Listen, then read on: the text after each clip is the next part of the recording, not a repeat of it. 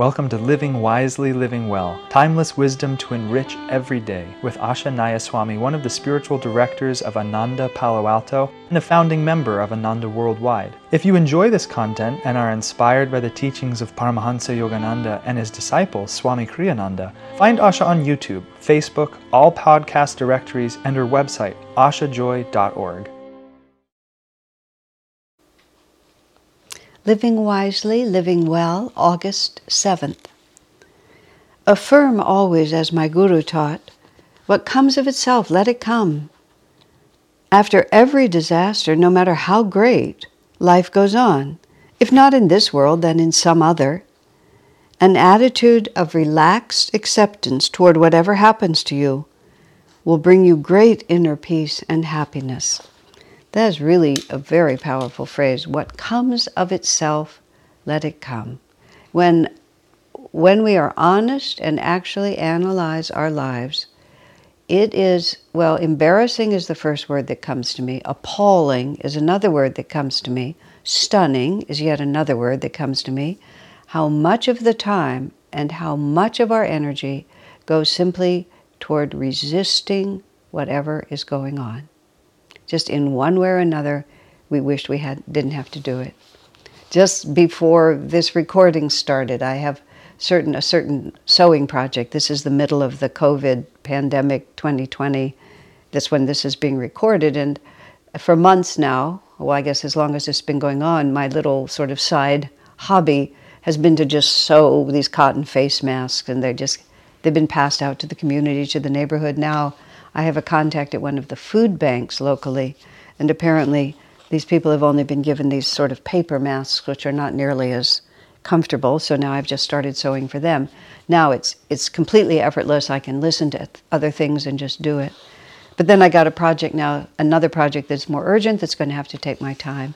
And I actually spent time thinking, oh, I wish I didn't have to do it. I think God is teasing me. What comes of itself, let it come. Now, why knowing that I'm going to do it, knowing that I volunteered to do it, knowing that it's not even going to be very hard to do, why did I spend any energy wishing that I didn't have to do it? And like, what is that going to bring me? What is that going to do for me? Classically, I, I, I had this incident, this was a couple of years ago, but for some reason I have a profound aversion to housework. I think I was, um, I think I immigrated to countries multiple times where I didn't speak the language.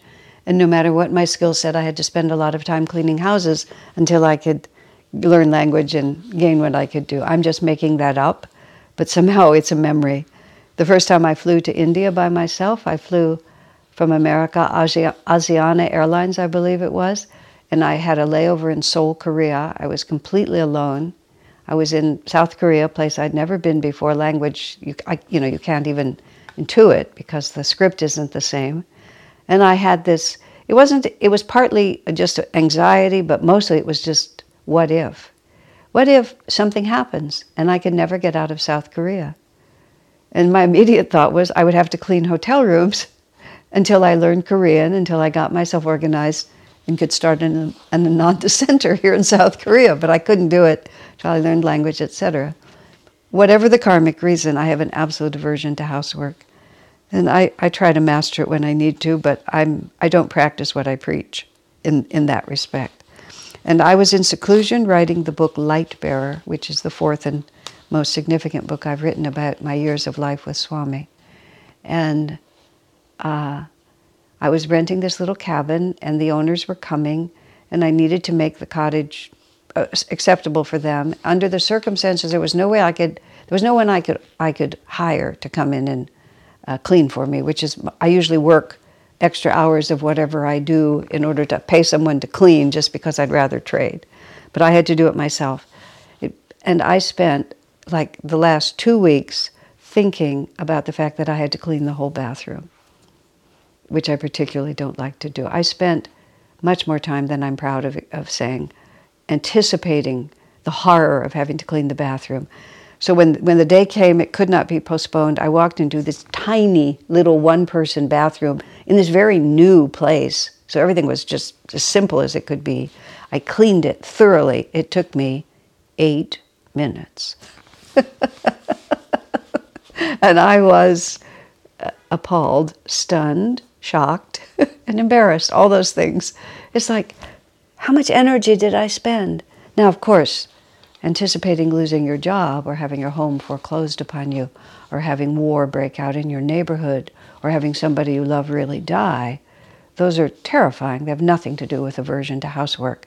I mean, so I can give you a small example, but it, it, it doesn't compare. And I know it doesn't compare. But the fact of the matter is, something else always follows whatever is going on. Nothing lasts. And in the most extreme cases, we exit from this planet. If the disaster takes the form of my body is no longer habitable and I have to move on to the astral world, then we are just in the astral world. Our consciousness doesn't change. I remember Swamiji saying to me, it was very interesting. He was almost, it wasn't, he wasn't pleading, but he, he wanted, he was saying it so earnestly because he wanted us to understand nothing happens when you die. Nothing happens when you die.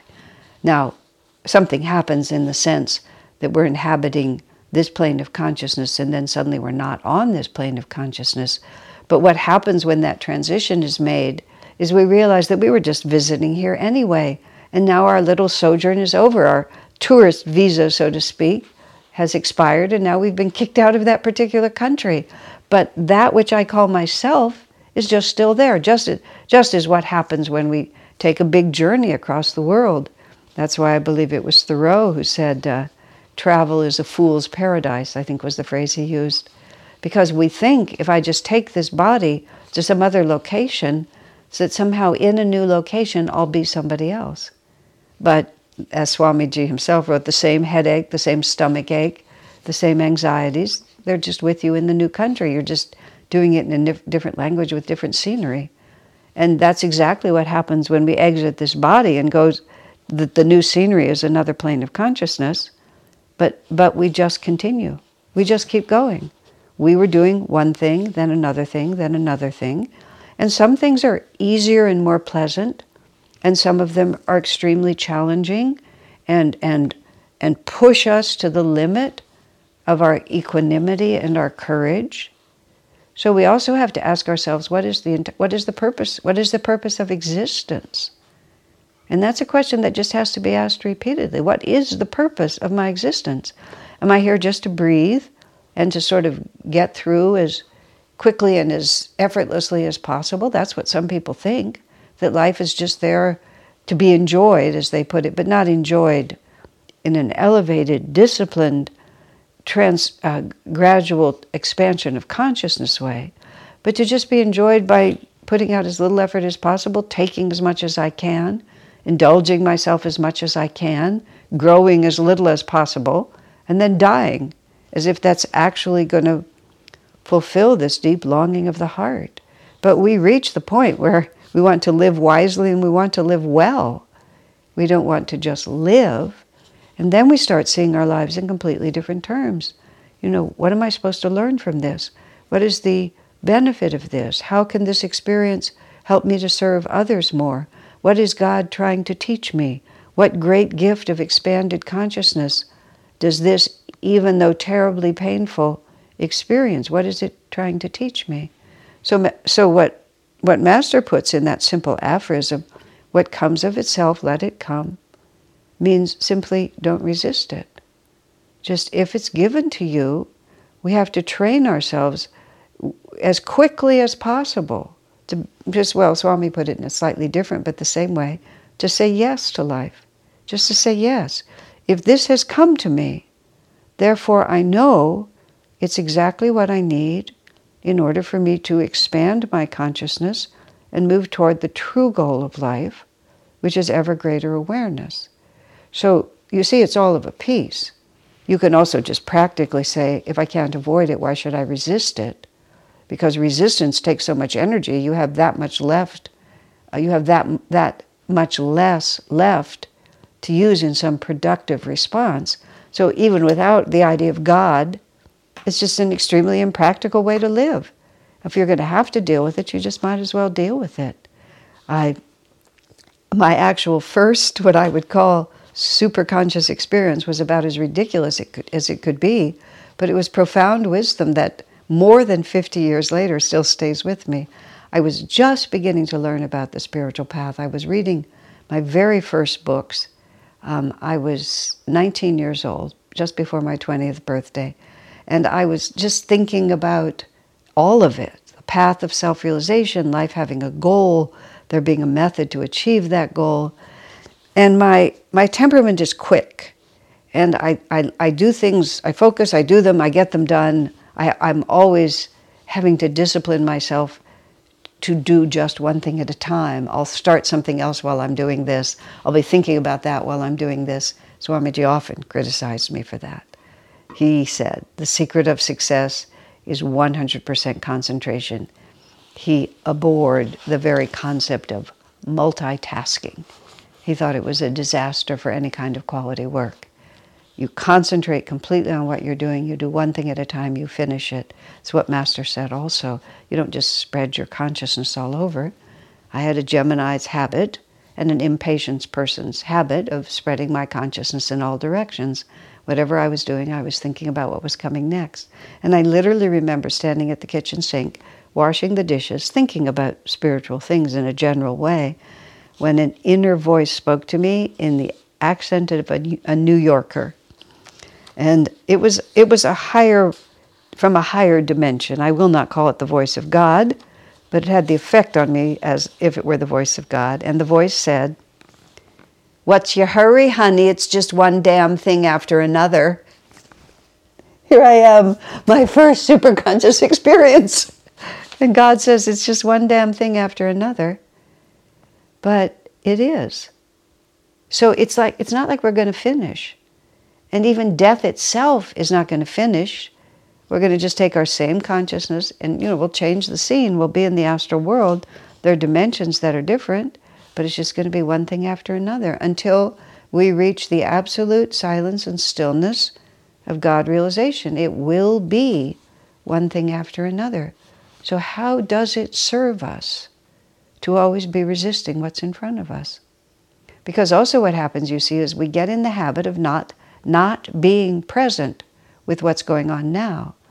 Because even if we anticipate, I will be fully present in the future when such and so happens, the habit is to look beyond the moment. So, and when the future comes, it's now. So if we don't practice now, now, then we won't be in the now then either, because it'll be now, now. You can follow all that, obviously. So, what is my hurry? What do I think will happen? Because what I need to complete is the inner aberration in me that is always wanting things to be different than they are. I mean, it's a subconscious thing, and it's not, you know, I'm not crabby, I'm not resistant ultimately, but even a little bit of that, think how much energy it drains. It's just like filling the, the pail with bucket and hammering holes in it and wondering why the bucket of bliss doesn't fill. It's because it keeps leaking out. What comes of itself, let it come. Even if it's very difficult, even if it's very challenging, after it's over, it's just going to be something else anyway. I've often said to people, just sort of given them advice, which sometimes it takes them a minute to, to, to focus in on what I've said. I said, well, I, I wouldn't be too concerned because something always happens. And they'll learn that to think, something good happens, something better happens, something bad happens. No, actually. But something always happens. Even if you don't know what you're going to do, even if you see no solution, even if you dread the consequence, something will happen. And then when it happens, it'll be now. And if we're just in the habit, if we've trained ourselves mentally to just accept with, with calm acceptance and joy, what comes of itself, let it come. Resistance is you have the rubber band if you stretch it this way and refuse to move with it, then the tension gets more and more until it may snap and come back at you or do all kinds of things. If it pulls you and you just go with it, where is the stress? The stress is always in the resistance. Now, effort to create a dynamic alternate pathway for yourself is not the same as resistance. That is, accepting circumstances as they are, applying dynamic willpower to improve them but you still Whatever comes of itself, let it come. So, affirm always as my Guru taught what comes of itself, let it come. After every disaster, no matter how great, life goes on. If not in this world, then in some other. An attitude of relaxed acceptance toward whatever happens to you will bring you great inner peace and happiness. Joy to you, my friends. Our work is made possible by inspired listeners, so if you feel to support Asha, you can make a one time donation or, for unique members only content, subscribe through Patreon. Blessings and thank you.